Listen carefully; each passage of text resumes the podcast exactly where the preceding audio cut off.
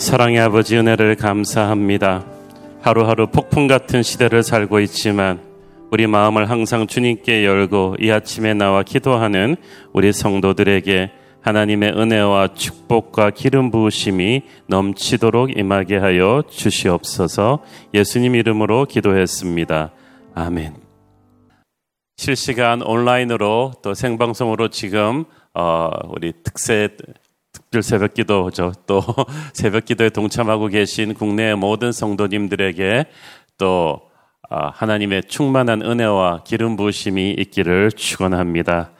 요즘 정말 크리스천으로서 여러분 세상에서 이 따가운 눈총을 받으면서 사는 것이 쉽지 않으실 것입니다. 그렇지만 어저께 말씀드렸듯이 우리가 참 강하고 담대해야 됩니다. 그리고 세상 앞에서 더욱더 우리는 하나님의 이름을 교회를 부끄러워하지 말아야 될 것입니다. 저는 정부와 언론이 어, 내 방침을 우리가 철저하게 순종하고 잘 따라야 되지만 정부와 언론은 정보를 그 누구보다 많이 독점하고 있고 또 말에 영향력이 있기 때문에 그 정보를 어떻게 쓰느냐 또 그 말을 어떻게 하는가 한마디 한마디를 좀 신중하게 해주었으면 하는 바라는 안타까운 마음이 있습니다. 자꾸 언론에서 또 정부 관계자들이 교회발 집단 감염, 감염 뭐 교회발 2차 대유행 이런 말씀들을 쓰시는데 그 말은 마치 교회가 이 바이러스의 진원지 같은 뉘앙스를 풍기지 않습니까? 엄밀하게 말하면 이것은 교회발이 아닙니다. 중국 우한발이죠. 진원지는 그쪽인데 교회가 이 모든 바이러스의 원상지가 아닙니다. 현대인들의 동선이 얼마나 복잡합니까? 하루에도 한 사람이 지나가는 곳이 많습니다. 대중교통도 타고 학교도 가고 직장도 가고 마트도 가고 카페도 갑니다. 그 수많은 동선 중에 하나가 교회입니다. 그것을 교회를 특화시켜서 어, 교회가 마치 바이러스의 진원지인 것처럼 언론과 정부가 만약에 오도한다면 그래서 그것 때문에 우리가 따가운 눈총을 받는다면 그것은 반드시 우리가 바로잡아야 될 것입니다. 사실이 아니기 때문입니다.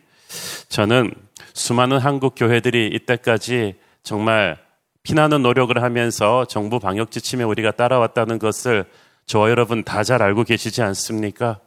하지만 일부 교회가 극우적인 성향이나 극좌적인 성향으로 정치화한 것을 우리가 또 안타깝게 보고 있습니다. 저는 거기에 동의하지 않습니다. 그리고 정부 방역 지침을 제대로 지키지 않은 몇몇 교회들도 있습니다. 이단 신천지의 기억이 아직도 있습니다. 그러나 그 잘못된 몇몇 케이스 때문에 모범적으로 최선을 다해서 방역을 해온 전체 교회의 부정적인 프레임이 씌워지는 것은 저는 옳지 않다고 생각합니다. 지금 우리는 굉장히 힘든 시기에 있지만 우리 한국 교회가 이 힘든 시기를 잘 이겨내겠지만 저는 정부와 언론의 공정한 합리적인 국민을 분열시키지 않는 그런 어, 정보 공유와 그 국민을 향한 따뜻한 보듬기를 좀 해주었으면 좋겠습니다. 휴가철이기 때문에 온 국민이 사방으로 이동하고 있습니다. 그래서 우리 전부가 조심하고 더 조심해야 될 일이죠. 그리고 우리 사랑하는 성도님들 이런 모든 것들을 잘 아시고 세상 앞에서 결코 우리가 죄 지은 것이 아니기 때문에 예배가 죄가 아니기 때문에 오히려 하나님께 드리는 당당한 것이기 때문에 여러분 저희 교회에 대해서 대부분의 한국 교회에 대해서 프라이드를 가지고 세상 앞에서 여러분 결코 기죽거나 위축되지 마시기를 축원합니다. 어제에 이어서 오늘은 계속해서 시편 37편 묵상을 합니다. 32절부터 40절까지 함께 읽겠습니다.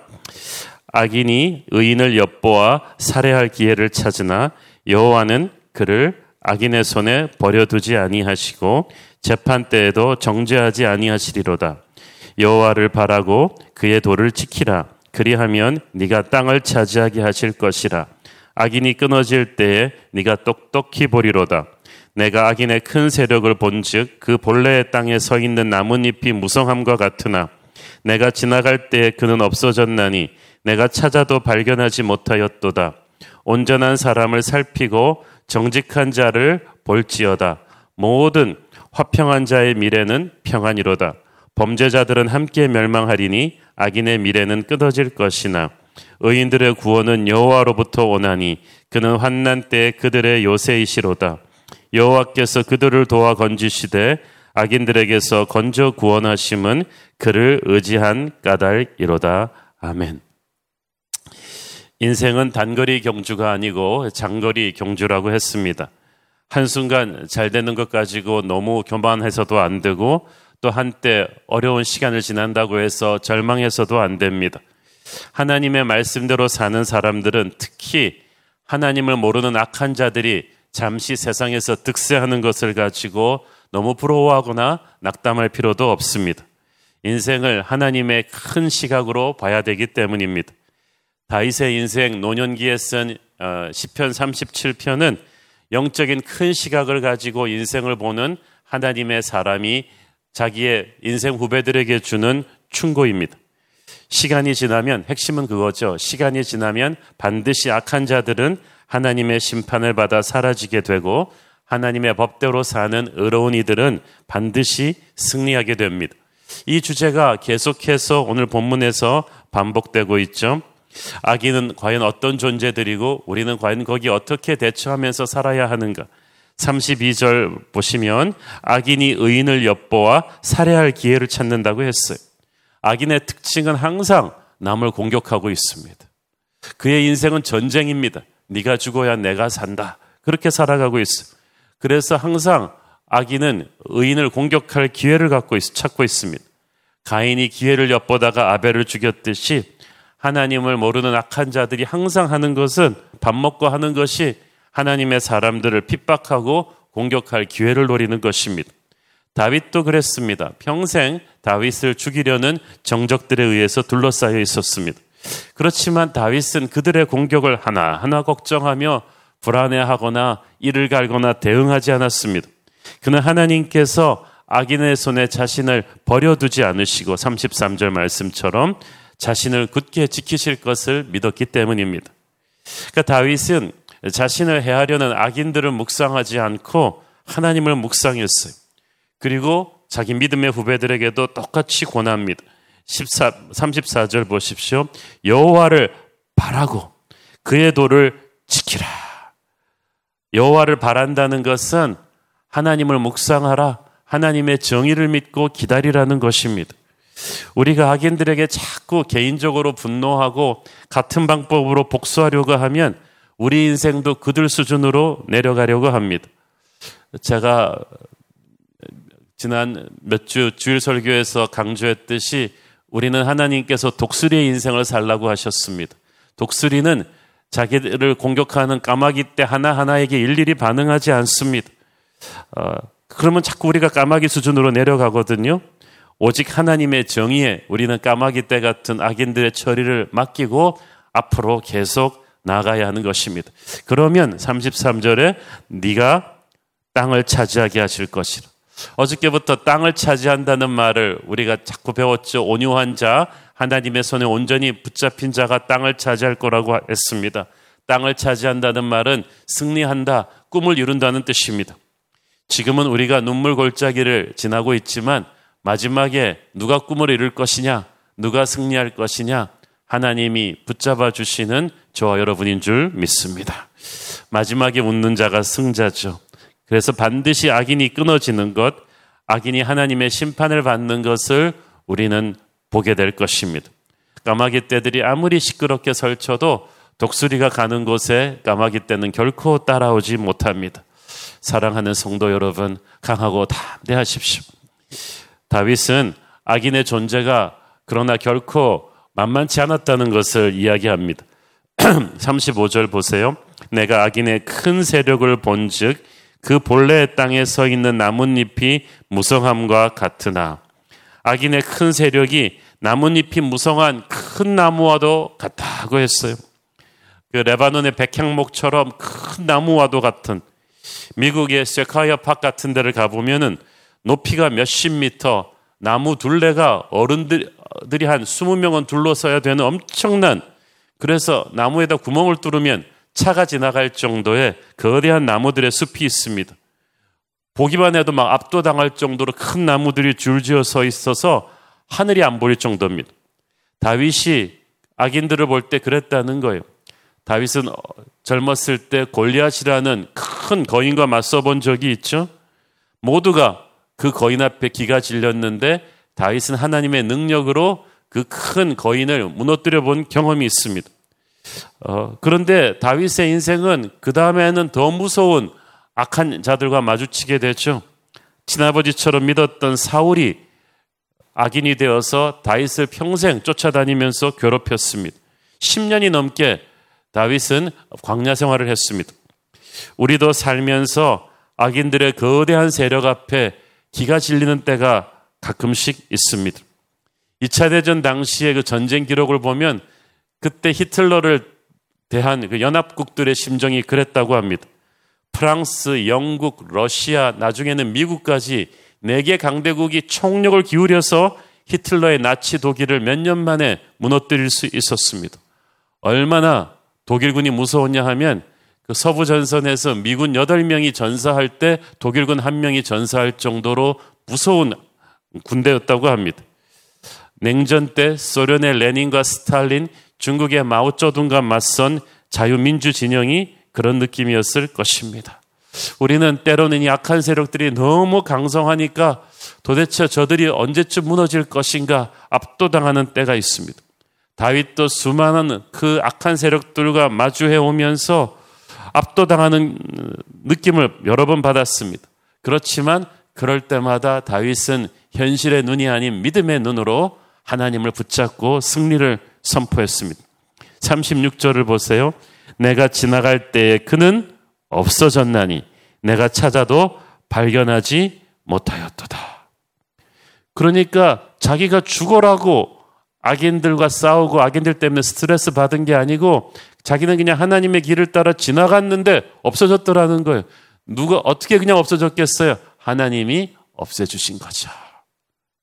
여러분, 우리가 모르는 사이에 하나님께서 우리의 싸움을 싸우고 계신 줄 믿습니까?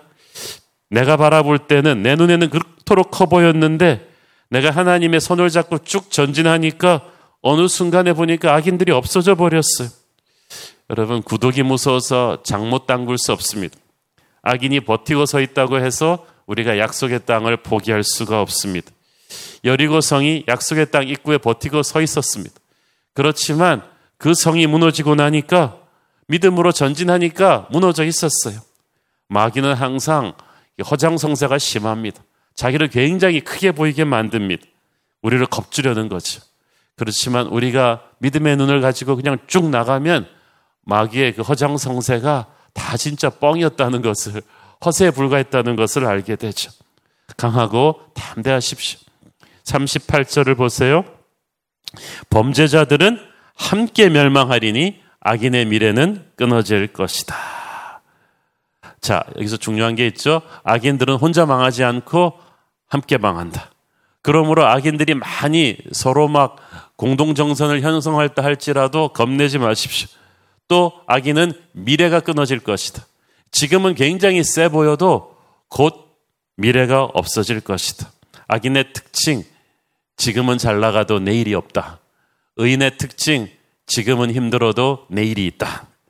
다윗은 자신의 삶의 간증을 통해서 그 사실을 입증하고 있습니다.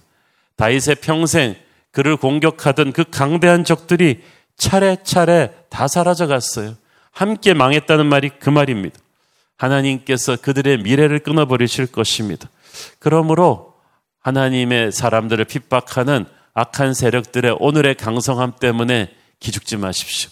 하나님께서 그들의 미래를 끊어버리실 거예요.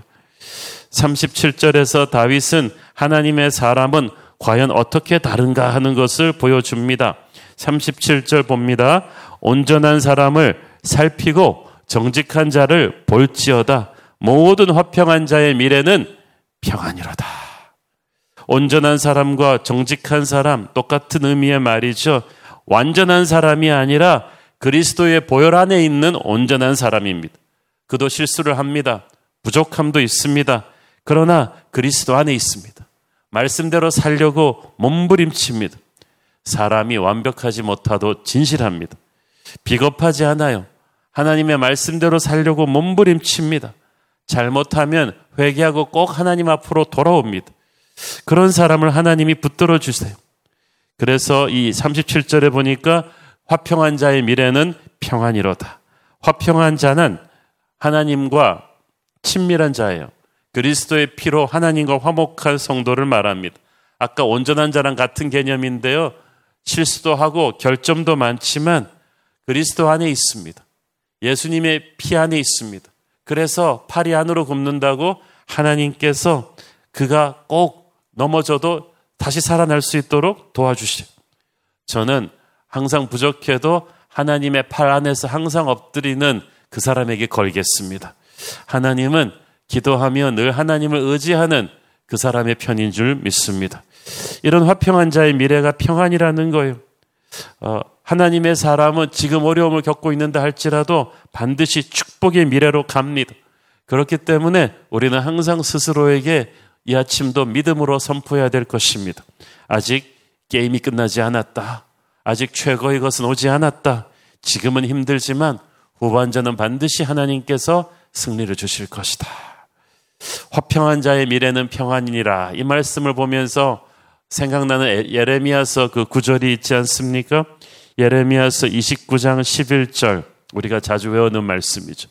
여호와의 말씀이니라 너희를 향한 나의 생각을 내가 안하니 평안이요 재앙이 아니니라. 너희에게 미래와 희망을 주는 것이니라. 오늘의 시편에서도 똑같은 말씀을 했죠. 하나님의 사람에게는 평안이 있을 것이고 미래가 있을 것이다. 이 예레미야서 말씀도 똑같은 거예요. 다윗은 광야 생활에서 이 말씀을 들었는데 예레미야서 듣는 사람들은 이 바벨론 포로 생활 속에서 절망 같은 상황 속에서 이 말씀을 들었어요. 얼마나 좋았겠어. 너희들에게 미래가 있다. 미래가 없다고 생각했는데 미래가 있다. 평안이 있다. 여기서 말하는 평안은 아무 문제 없는 상태를 말하는 게 아니죠. 환난이 있지만 환난 가운데 하나님이 붙들어 주시는 것을 평안이라고 합니다. 사막이 있지만 사막에서 하나님의 생명수가 터져서 우리를 살려줍니다. 폭풍 속에 있지만 은혜가 있다는 거예요. 눈에 보이는 겉사람은 다 무너져 버렸는데 몸은 병들고 돈줄은 막히고 사방에 우리를 공격하는 사람들 투성이지만 희한하게 성령의 속사람이 새로워집니다. 우리가 이 시간에 뜨거운 예배자로 거듭나는 것입니다. 지금 눈에 보이는 상황은 재앙 같지만 하나님의 사람은 이 시간에 특별히 누리는 하나님의 평강이 있을 것입니다. 교회 오지 못하는 여러분의 마음도 힘들지만 텅 빈 교회당에서 카메라 보며 설교하는 제 마음도 힘듭니다. 그렇지만 저는 이 온라인 예배를 통해서 하나님께서 한국 교회 예배를 위축시키시는 것이 아니라 이 예배를 정결하게 하고 사막에서 주는 생명수의 은혜가 있을 것이라고 믿습니다. 그러므로 여러분, 이 사태가 오래 갈 것이라고 생각을 하고 광야의 시간 속에서도 하나님의 평안을 누리는 법을 저와 여러분이 배워야 할 줄로 믿습니다. 포로된 이스라엘 백성들에게 하나님이 말씀하셨잖아요. 바벨론에 가서 빨리 돌아올 생각 조급하게 하지 말고 거기서 결혼도 하고 자식도 낳고 농사도 짓고 집도 지어 살라. 그러면 하나님이 너희들을 축복하실 것이고 광야의 은혜를 줄 것이다. 여러분 그 광야의 은혜가 있어요. 요셉도 이 감옥 생활할 때 노예 생활할 때 하나님이 범사에 형통하게 가시는 은혜가 있다는 거예요.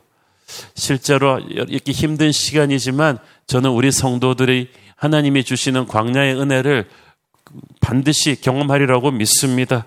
여러분이 이 힘든 시간 가운데 믿음을 가지고 기도하고 건강을 회복하고 하늘의 평안을 누리기를 저는 기도할 것입니다. 광야가 아니면 할 수 없는 일도 많아요. 광야가 아니면 우리가 배울 수 없는 것도 많습니다. 특별히 하나님과의 집중력 있는 깊은 데이트는 광야 속에서 이렇게 외롭고 겸손하게 있을 때 가능한 일이죠. 저는 이 힘든 시국 속에서 여러분이 하나님을 깊이 만날 수 있게 되기를 축원합니다. 39절 40절 마지막으로 읽고 마무리합니다. 의인들의 구원은 여호와로부터 오나니 그는 환난 때에 그들의 요새이시로다. 여호와께서 그들을 도와 건지시되 악인들에게서 건져 구원하심은 그를 의지한 까닭이니라. 의인이 승리하는 까닭은 악인이 약해서도 아니고 의인이 강해서도 잘나서도 아닙니다. 하나님이 의인을 지켜주시기 때문이에요. 하나님이 지켜주시는 이유는 그가 하나님을 의지한 까닭입니다. 의인은 무기력하게 손 놓고 있는 사람이 아닙니다. 그는 하나님을 의지합니다. 하나님을 의지한다는 것은 우리가 현재 진행형 동사로 이해하면 돼요. 쉬지 않고 하나님을 붙들었다는 거죠. 오늘 새벽에 깨어 온라인으로 기도하는 여러분처럼 기도했다는 말입니다. 자신의 명철과 능력을 믿지 않고 흉흉한 세상의 뉴스에 압도되지 않고 오직 전능자이신 하나님의 손을 붙잡고 기도했다는 것입니다. 여러분, 평소에 느슨하게 기도했다면 이 시국은 우리가 간절히 기도해야 될 시국인 줄 믿습니다. 우리가 하나님을 안 믿는 게 아니라 너무 약하게 믿는 게 문제였어요. 기도를 안 한 게 아니라 기도를 목숨 걸고 하지 않아서 문제죠. 철저히 믿고 간절히 믿고 목숨 걸고 기도해야만 합니다. 그때 하나님께서 우리를 지켜주실 것입니다. 오늘도 힘들고 쉽지 않은 하루를 시작하는 여러분에게 저는 하나님의 손길이 오늘 하루 종일 여러분을 붙들어 주기를 축원합니다. 기도하겠습니다. 하나님 은혜를 감사합니다. 이 힘든 시국 가운데 우리 성도들을 오늘도 지켜주실 것이니 감사합니다. 구원의 요새이신 하나님의 손에 오늘도 우리의 인생을 의탁할 것입니다. 이 하루를 세상에게 기죽지 않고 당당히 승리하며 살게 하여 주시옵소서. 예수님 이름으로 기도했습니다.